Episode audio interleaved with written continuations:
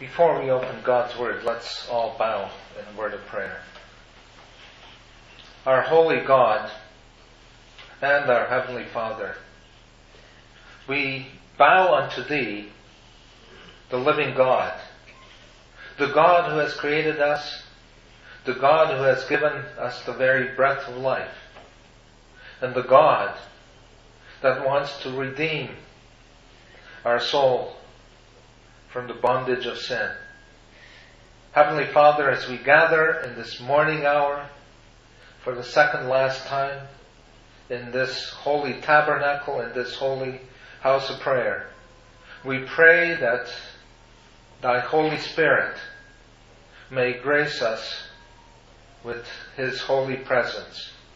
That each one of us may realize and recognize that when we enter this holy temple or any holy temple, that we enter it with reverence, with godly fear, anticipating and asking for a blessing. And indeed we do ask for a blessing that thou wouldst fill us with many fond remembrances of what, of what thou hast done for us, of thy goodness. Lord, be merciful unto us and allow thy messenger to be used freely through the Holy Spirit. This we ask and pray in the holy name of Jesus Christ. Amen.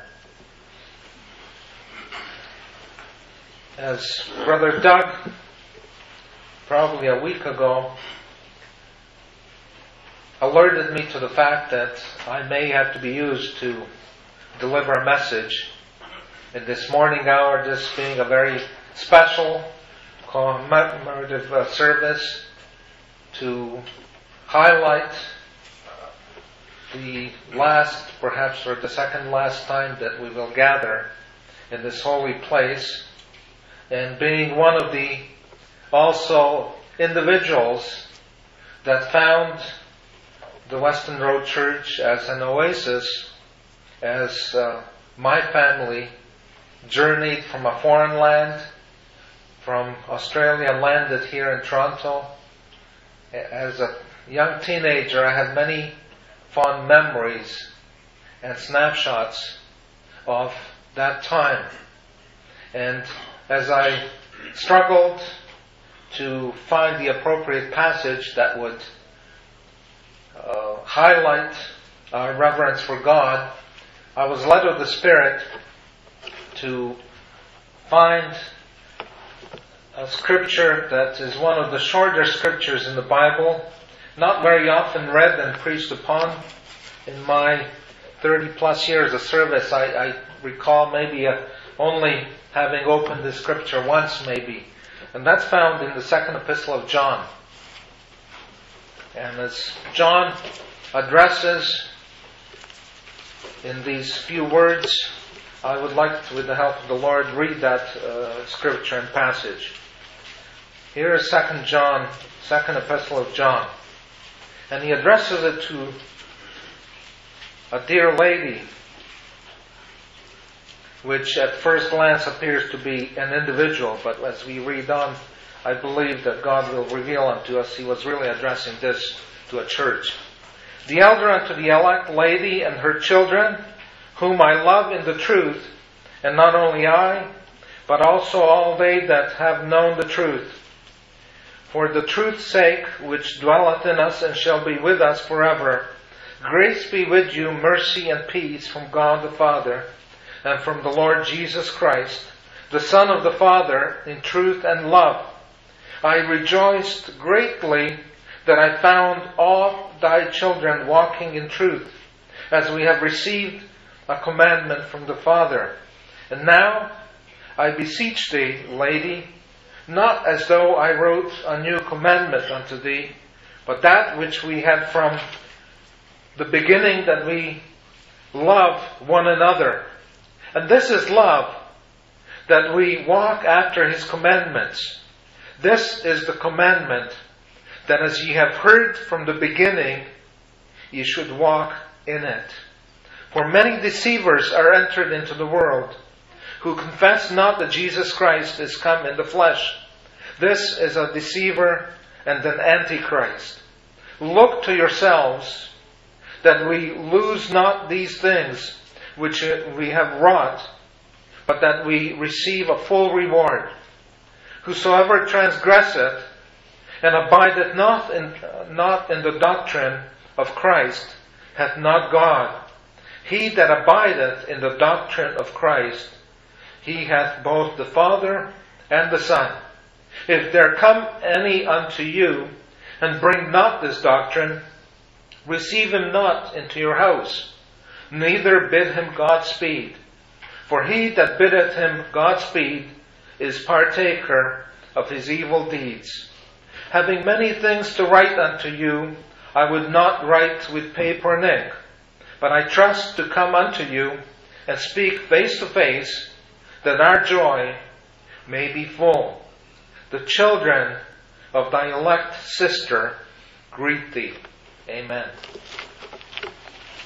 Let us our eyes unto prayer. Almighty God, gracious, glorious, eternal Heavenly Father, we rise to the worship, honor, praise of your name. We lift our voices and our hearts unto Thee in humility and the recognition, O Lord, that it is only in Thee that we are. And Lord, as this very special day passes and as this very special day is being commemorated, O Lord, we're reminded of the fact that it is not the building that is the house of God, but it is each of us, thy children. And we have this very special privilege that we, each of us, thy children, are the temple of the living God, housing the very Spirit of God Almighty, part of the Trinity, in His full power. And Lord, to have this privilege that we can be together here this morning. Hundred, whatever number of people that are committed unto thee, that thy children that have en- enveloped and have become the temple of living God. Lord, among us is the infinite power of thy Spirit. And we're thankful that through his presence we can be what thou would want us to be. We're thankful, O Lord, that we can have the testimony unto those around us, whether within these walls or outside of these walls. And thankful that thou can be God Almighty in this very last times that we live in and use us in thy service. Thank you for these blessings. And thank you, Lord, that thy holy word is with us day by day, even today.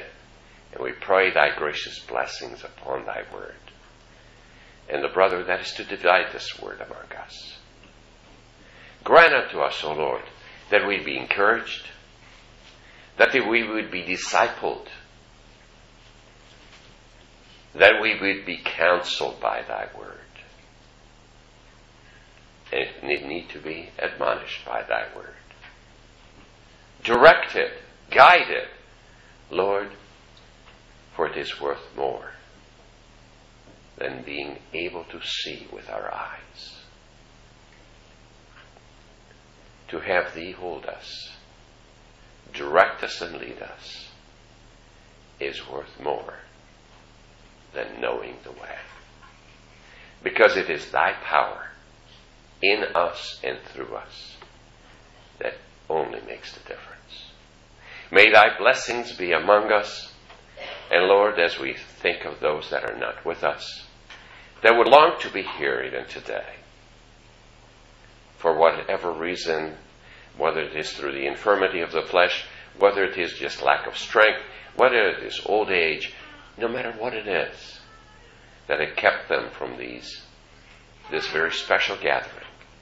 We pray O Lord, that thou, through the, thy ever present and always present, and everywhere present Spirit, would be also with them and comfort their hearts and help them to know that thou art our God, our Creator, our, our Deliverer, our Savior, and thou art our Sustainer.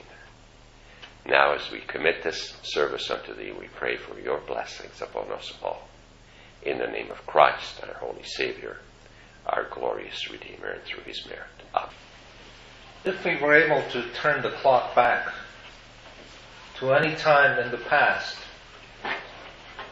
most of us would have uh, specific time frames in our mind or snapshots in our memory banks that would take us back to particular events. And as I entered this holy sanctuary in this morning hour, I had to reflect and turn the clock back in my own life.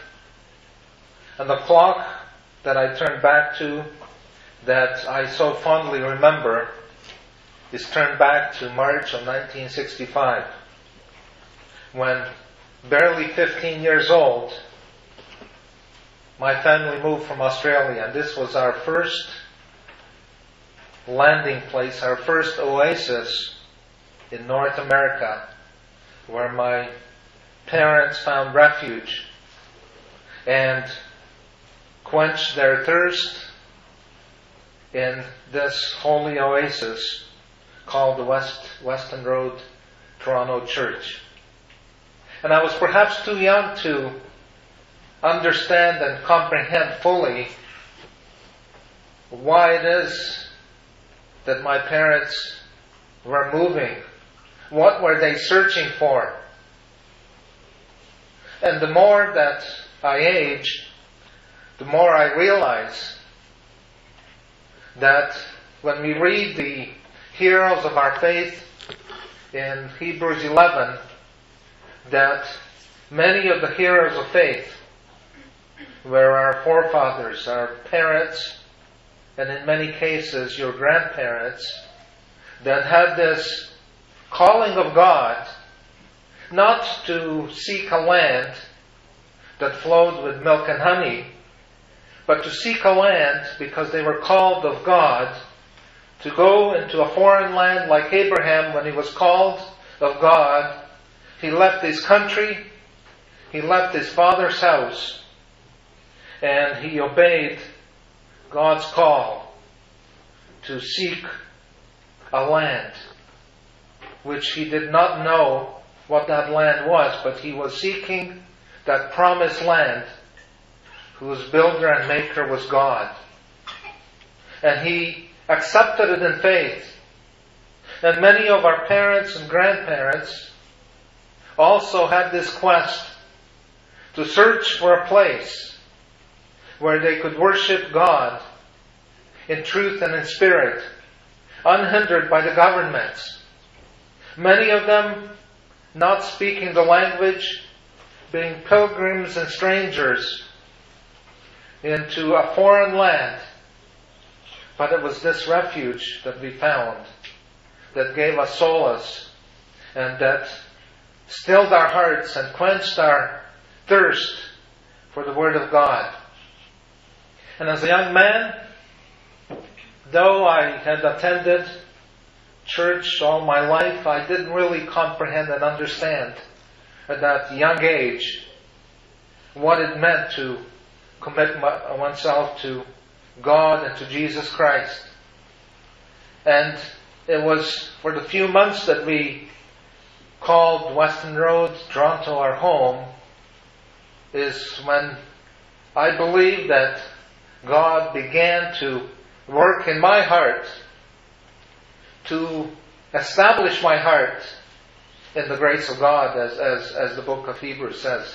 It is good that the heart be established in the grace of God. And I believe that at that young age, not fully understanding, having a, a, a, bit of an understanding that one must repent and be baptized, that was very clear, but not having really a full comprehension of this change of heart, uh, this change of attitude, and this deep commitment that had to take place as one makes a covenant with God. But certainly, God at that very young age put in my heart that this was the only way. Not because my parents told me so, but because God spoke and was sitting in these pews and benches, that that realization first came to me that this was the only way. Oh yeah, but the devil told me you have lots of time, you're young, uh, there's a whole life ahead of you, you need to experience things. And was quite a few years after that I fully committed my life to the Lord.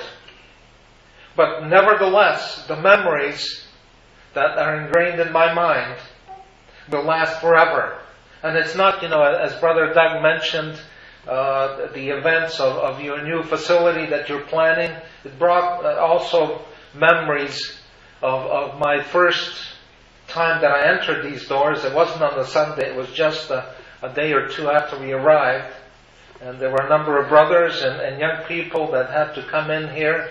The lights were being changed, and one specific thing that for some reason was carved in my mind is the exit sign for your side door had to be installed. And, and I don't know exactly what I did, but I, whether I was holding the ladder, but I was certainly part of that uh, experience.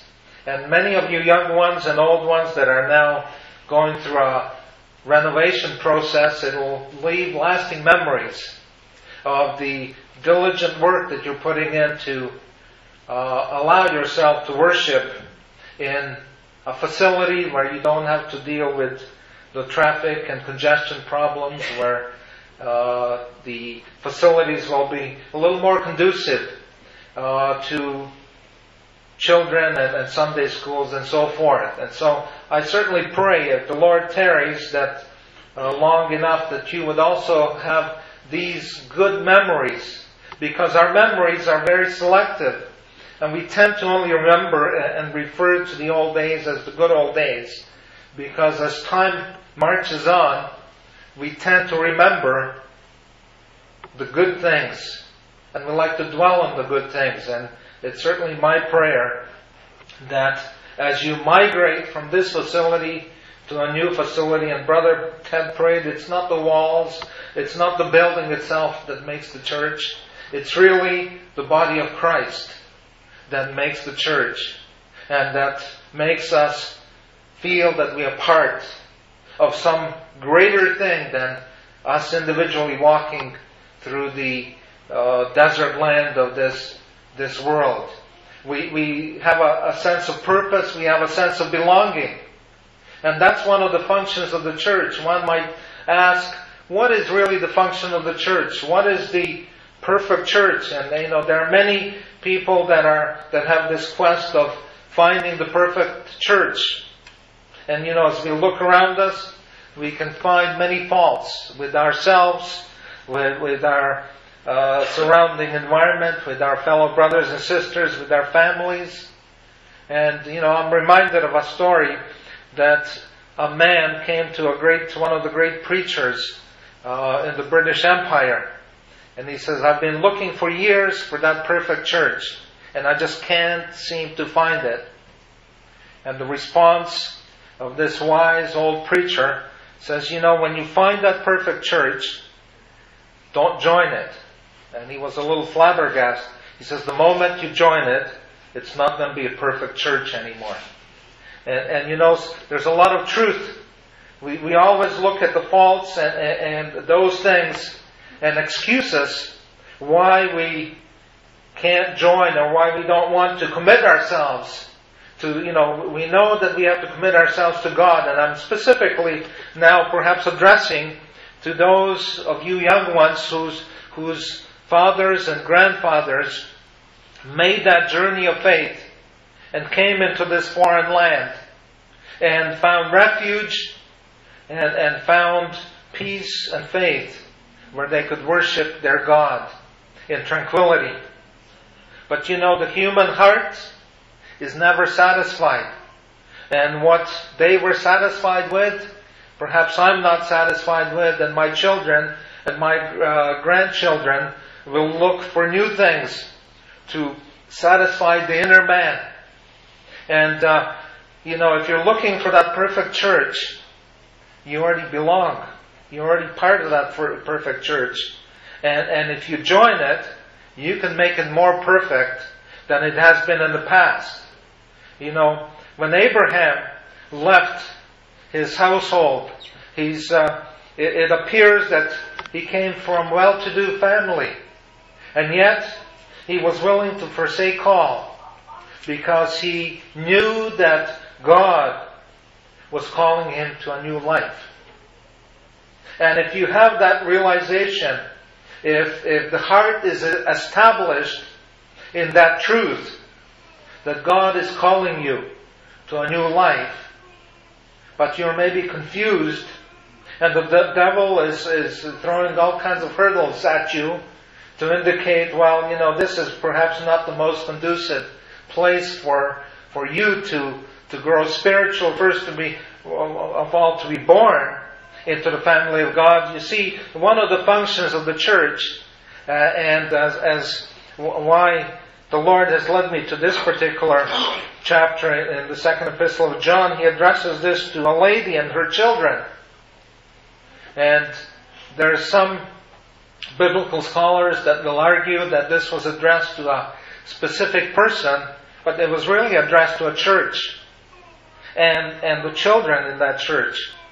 You know, Apostle Paul, in his uh, third epistle, uh, he addresses uh, individuals when he writes unto Gaius and to Diotrephes uh, and to uh, Demetrius. He mentions them by name. And yet in this second epistle, he appears not to know the name. I, I don't believe that uh, John the Apostle actually addressed this to an individual. He addressed it to a small congregation and he called it the, uh, the, the elect lady. And you know, I would like to think of Weston Road as the elect lady that was instrumental in my spiritual nurturing. Though I was not spiritually born here, but the uh, very seeds of faith were planted in my heart as I sat here. And you know, the, one of the functions of the body of Christ, of the church itself, is, is it's likened to a mother.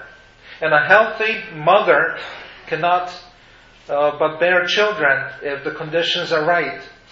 But a sickly mother, a mother that's uh, diseased and uh, has health issues, it would be difficult for such a mother to bear children. And so one of the functions of the church is to bear children. And you know, and this church, this select lady of Weston, well, Weston Road has has uh, bore many children. You know, as, as I sit around here, I, I know Sister Lydia was baptized here. Many of you that began your your nurturing process and your birth, your spiritual birth, it occurred here. And you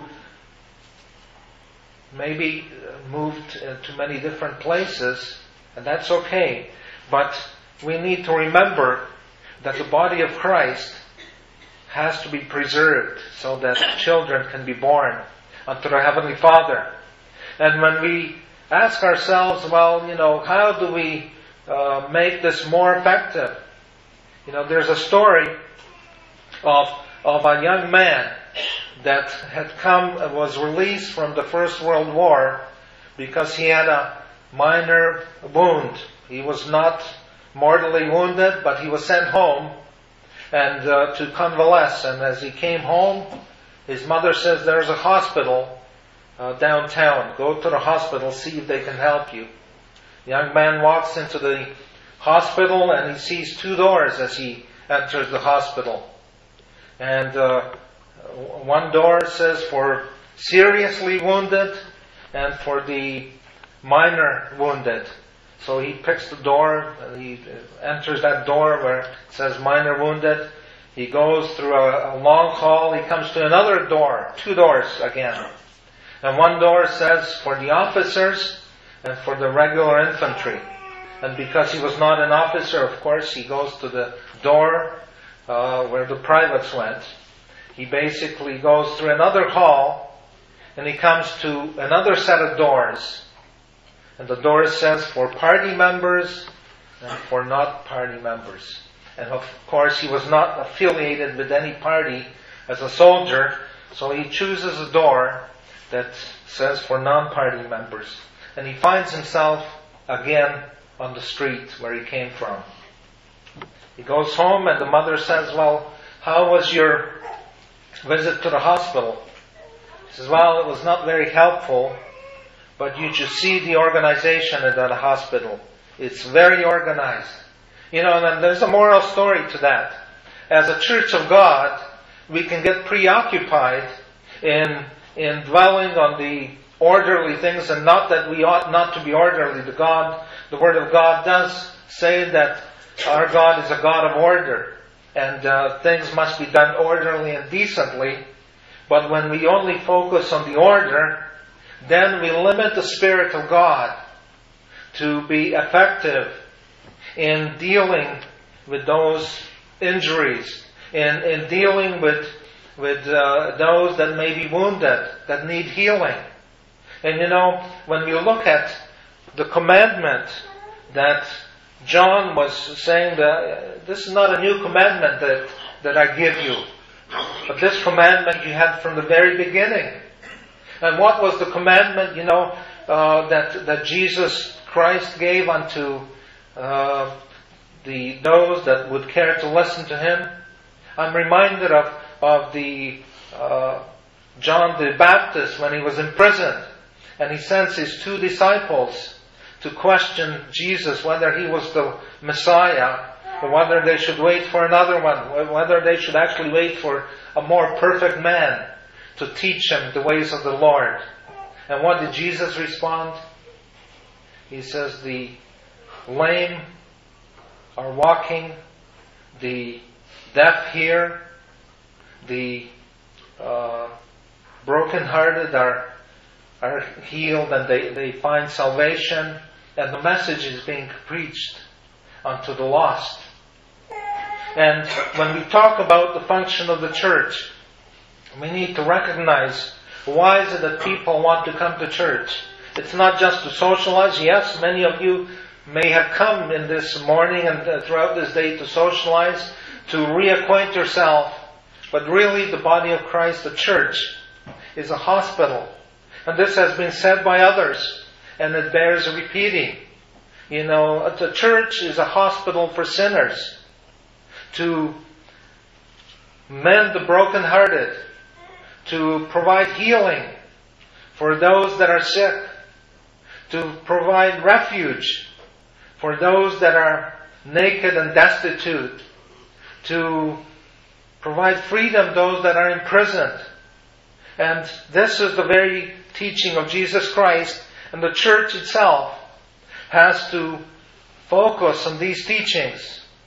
And if we lose sight of that, if we focus just on the order of things, then we will limit the power of God, we will limit the Spirit in being able to reach those that may come through our doors seeking for that healing power. But we may be preoccupied in our own functions, and you know, we can be very busy in the work of the Lord and miss the opportunity for that soul that is seeking some companionship, that is that is naked and destitute and imprisoned by the chains of sin. You know, when, when Jesus Christ uh, talks about the great separation uh, of the master that divides the sheep from the goats, And he uh, says, you know, when I was in prison, you visited me. When I was hungry, you fed me. When I was thirsty, you quenched my thirst. And so forth. And we often think that we need to do, and we certainly do, to take care of the temporal needs of people. That's the first and foremost responsibility. But it, it, I believe that passage has much deeper meaning. That our function is also to provide refuge to those that are trying to escape the terrible anguish and the loneliness out there in the world that leads to destruction. And people are coming to search for the truth. And if we allow the Spirit of God to move us and to motivate us to embrace them, not when they're perfect, but to embrace them as they are, to nurture them to health, and to uh, uh, uh provide the appropriate, you know, a hospital, when, when a sick person or a person that is traumatized uh, goes into hospital, they have to provide emergency services. And, you know, sometimes the medication and the treatments they uh, apply are not pleasant, you know, um, and, and the pains and suffering may be part of that process, but the end result will bring healing when we allow the surgeons and, and those involved in, in, in nurturing people to health. It's a team effort. And the body of Christ is also a hospital where people, when they come in, it's not just up to the minister to provide that message and that healing service. I think it's much more the support of the body of Christ that is effective in, in, in keeping people here, in, in making them, them feel welcome, and then providing those opportunities and the appropriate scripture and medication that sometimes it's bitter, but it brings forth good results. But we have to gradually, you know, doctor doesn't always, you know, sometimes progressively he will increase the medication so in order for the body to accept it. And we ourselves as the, as those messengers, as, as those that have been entrusted in the stewardship of, of making the church a hospital for the sin-sick soul, we need to also learn from the worldly examples that it takes sometimes a lot of effort, a lot of preparation before the surgeon of surgeons can actually mend the heart and, and rid the heart of, of the sin, of that disease that only the blood of Jesus Christ can heal. And certainly my prayer that, that as the Weston Road migrates from one location to another, that uh, you would keep this unity of spirit, this unity of heart, so that those that would come, that they would not find a, a country club of saints, but that they would find really a hospital for their sin sick soul. That those that are searching for the truth may recognize that truth is being preached and taught, that the gospel is the, uh, is the saving power that redeems us and, and brings us freedom to the soul. So that when we depart from this place, that we can feel nourished, that we can feel unlift, uh, uplifted. You know, and when, uh, when the um, writer of Hebrews talks about the great cloud of witnesses, you know, there's certainly a great cloud of witnesses that will help us, and especially those that are struggling in, in, in making wise decisions in life. You know, where do I go? Is this the appropriate church? You know, and, and many of our own children are struggling with that question. Where is the most appropriate place for myself to be spiritually healed, to, to experience the proper conversion? And you know, we can uh, certainly, and we hope to be able to testify of the truth that we as individuals found here and what it is that prompted us to, to, to allow God to work in our hearts so that that transformation of mind and heart can be a complete conversion sealed by the baptism of, of water and the Holy Spirit where we can feel the presence of God and the mighty hand of God working amongst us. And these are the kind of experiences, memories that, that we cherish. And uh, it's, it's my prayer that certainly all of us would have these fond memories of, and you know, there were trials and tribulations. This church was purged and, and uh, gone through difficult times. But you know, God was faithful. And because we were faithful to Him, He was faithful to this church because it survived. And the evidence is here.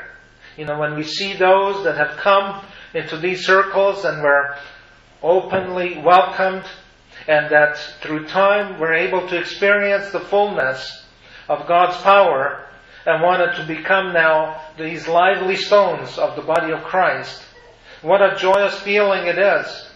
And, you know, whether we come from, from Serbia or, or uh, you know, South America or wherever we come from, it doesn't really matter. We are fitly framed together for the glory of God. And when we have that love one for another, we will certainly edify the church and we will glorify God. And it's my prayer that we would continue as we continue this quest and this search for a better land. A land that is not marred by the temporal things of this life, a land that will be an everlasting kingdom. Only Jesus Christ can bring that. And you know, God has purchased, you know, when we talk about, and I know a little bit about how much uh, effort and money it took to purchase this new facility and the amount of work that still lies ahead to complete the sanctuary so that you can worship there. But we cannot compare to that uh, the price that Jesus, that God paid for His holy church. He paid dearly for it, and He sacrificed the shedding of Jesus' blood to redeem us and to make us part of the family of God. And you know, when we think about perhaps the sacrifices that we make, and I know there's a lot of aching muscles in this morning hour from the work that's going on, but you know, None of us have been called to shed blood for the sake of God. And yet God was willing to sacrifice and to purchase us, to redeem us from the bondage of sin, and to establish us as that holy church, as that bride that is prepared for the Heavenly Father. And we pray that this holy bride, this elect lady, would continue in her ways and her teachings, in her nurturings, in her uh, whole atmosphere of, of, of doing those things that will further the gospel of Christ, that will bear many more children uh, in time to come, and that will nurture those that are sin, full of sin, full of disease, and, and full of anguish, that they might find freedom and refuge, and that your new facility may be that oasis that many of us found in this facility. And may God continue to work in our hearts, in our mind, as we worship Him in truth and in spirit. You know, I, I do want to relate to you uh, that I found interesting. Uh, there was a research done, and you know, these polls that are done by Ipsos Reid and, and, and Barnes had done in 1998 uh, a, a search and a questionnaire amongst the North Americans. And the question is, um, how, how do you choose what makes you stick and, and go to a particular church? What are the important things that you value when you're choosing a church? And uh, these are not necessarily in, in the order, but uh, uh, the, the most common answer is people are looking for a place that has solid theological beliefs, that, that teaches the truth and nothing but the truth. So doctrine is one of the most important pillars of this holy church to uphold the doctrines of Jesus Christ and the teachings and that commandment which is not a new commandment, which uh, John the Apostle says. This is not a new commandment. Keep those commandments which God from the very beginning has passed on through Jesus Christ.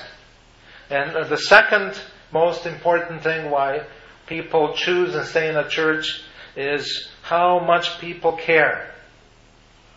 You know, and it's so refreshing when we hear testimonies of those that have perhaps walked in for the first time in our churches, in our holy sanctuaries, and when they are overwhelmed by the love and the embracing that they feel from the brotherhood and the sisterhood. Uh, number three is the sermons, the powerful sermons that convict hearts. And we often say, well, you know, there's that preacher again. I've heard that sermon before. I know exactly what he's going to say. But you know, Apostle Paul says that uh, he needed to repeat. It was needful for us, for you to, to hear that message again. And as your ministers and as your elders, our responsibility is to, to teach and to preach and to nurture. And sometimes part of the teaching process is to repeat things. That's the only way we can remember things. Another aspect that, that people valued highly, he says friendliness to visitors. And, and certainly, again, how how hospitable are we? Hospitality is one of the virtues that even Apostle John here talks about when he writes to uh, dear uh, Gaius. Uh, but he also chastises Diotrephes, who, who was casting people out and not very accommodating and welcoming. And so, hospitality, and certainly any time that we as visitors have come uh, to your circles, we've been embraced by love and your hospitality, whether it's at your homes, whether it's uh, in, in the church lunches or whatever functions. I think there's always that feeling that we will be embraced and will be accommodated and uh, hospitality will prevail. The other aspect that uh, they valued in, in, choosing a church, and perhaps these are things that you, young man, young woman, are struggling with, how much the church is involved in helping the poor and the disadvantaged.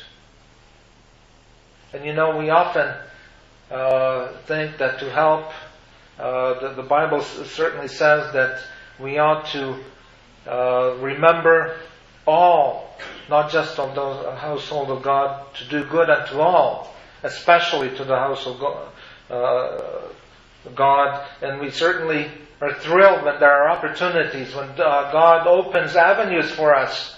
And there may be criticism. Why are we involved? Why do we have to go to Zambia? Why do we have to go to Pelham Park or wherever it is? If God's calling us, and gives us the opportunity, then we should use that opportunity. And you know, the fruits of that labor may not be evident. It may take years. And you know, we, we were thrilled to see that uh, the Pelham Park initiative, you know, took how many years before the first convert was able to be baptized. And when we see the genuineness of, uh, and the true conversion that that individual has experienced, our brother Chris, we, we can only glorify God. And who are we to judge, you know, the mercy of God? The other aspect that, that people value in, in choosing a church is really the quality of the Sunday school program. And you know, the church and the future of the church is not sustainable unless we have young people, unless we bring those teachings, and that, that begins at home first. And then the body of Christ, the church itself, has to foster that teaching feeling and that spirit of, of bringing our children into the knowledge of God. Now, having them realize that when they enter this house, it's a house of prayer. It's a holy place. And they ought to enter it with reverence and with uh, uh, deep awe, recognizing that the Spirit of God dwells amongst us. Many other things uh, that this research has done, but it certainly uh, tells us that I don't believe that any of us would seek for any different things than, than what this research has done. And we pray that the Holy Spirit may use and motivate each one of us to be uh, the holy instruments in God's hand to, uh, to promote the gospel of Jesus Christ and to teach hope. That's what, uh, you know, we are in the business of teaching hope, or of being messengers and agents of hope to those that are hopeless, to those that see no future for their souls. We are the ones that have to rejoice and reflect that joy that passeth all understanding. And when we exemplify the joy in Jesus Christ as we worship God in truth and in spirit, you know, it can be contagious. It is contagious. And let's uh, exercise this contagion so that we can edify and glorify God and that we can further the gospel and that those that are outside, that are seeking that glimmer of light, when they would see our circles and not just necessarily the grandness of our uh, the temporal uh, building itself, but that it's the inner feeling of, of welcomeness, the feeling of joy, the feeling of hope that would draw them. And when we uh, allow God to use us as these holy instruments, He will draw them even further and allow them to be converted to members of the body of Christ. We pray that God would continue to uh, foster this feeling of uh, usefulness because we are all stewards of uh, what God has given us. He has given us many gifts, whether it's through music, through service, through even the kitchen help, that all of us may labor, that we may labor to further uh, the work that Jesus has laid for us and that we would practice that first commandment of love. Loving one another and exemplifying that love by embracing those around us will be the biggest magnet to draw people unto God. Change. Change is on the way. It reminds me of a little story. A man that moved to a new location, a new, new part of town. And as uh, the taxi takes him there, as he's looking into that, uh, so he asks the taxi drivers, he says, What kind of people live here? So the taxi, taxi driver says to him, What kind of people live where you come from? Oh, he said, I had wonderful neighbors. I had good friends. I enjoyed where I was. Taxi driver said, same kind of people we live here. Very next day, the same taxi driver picks up somebody else who's moving in the area. They ask the same question What kind of people live here?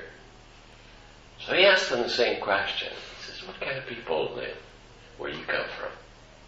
Oh, he said, I had terrible neighbors in it. Goes on and on. And the taxi driver said, The same thing's going to happen here. You see, when we relocate, we're the same people. Already today, already in these past weeks, you've already sown some of those seeds around the new neighborhood you're going to. Because they are going to be watching. Who are these people that have bought this building? Who are these people that are putting all this effort in? They're more than, more than going to watch you. They're going to feel you. They're going to see whether you're united. They're going to see you not just you work together, but you stay together for the long run. They're going to watch you in many, many ways that you don't even know. In the same way, you will be leaving an area. And the question you're going to have to ask, and as, as we all do, is what were some of the mistakes that I've made where I was before? Can I change them? So I don't carry those mistakes to the new place. Because if we, if when you leave, leave from here, and the neighbors say, are going to say, hooray, then we have to ask ourselves why. Is it because they have come into the light and the light revealed their sin and they don't want to be in that light? Or was it some of our own failures? May the Lord bless you as a congregation. May the Lord surround you and fill you with His Spirit. So that as you go from here to there, you continue to be the building, the temple of God. So that those around you in your neighbor, new neighborhood will be attracted not to you, but to the God that you serve. May God bless you richly with that kind of a spirit, this, His Holy Spirit, the Spirit of love and the Spirit of truth in Christ.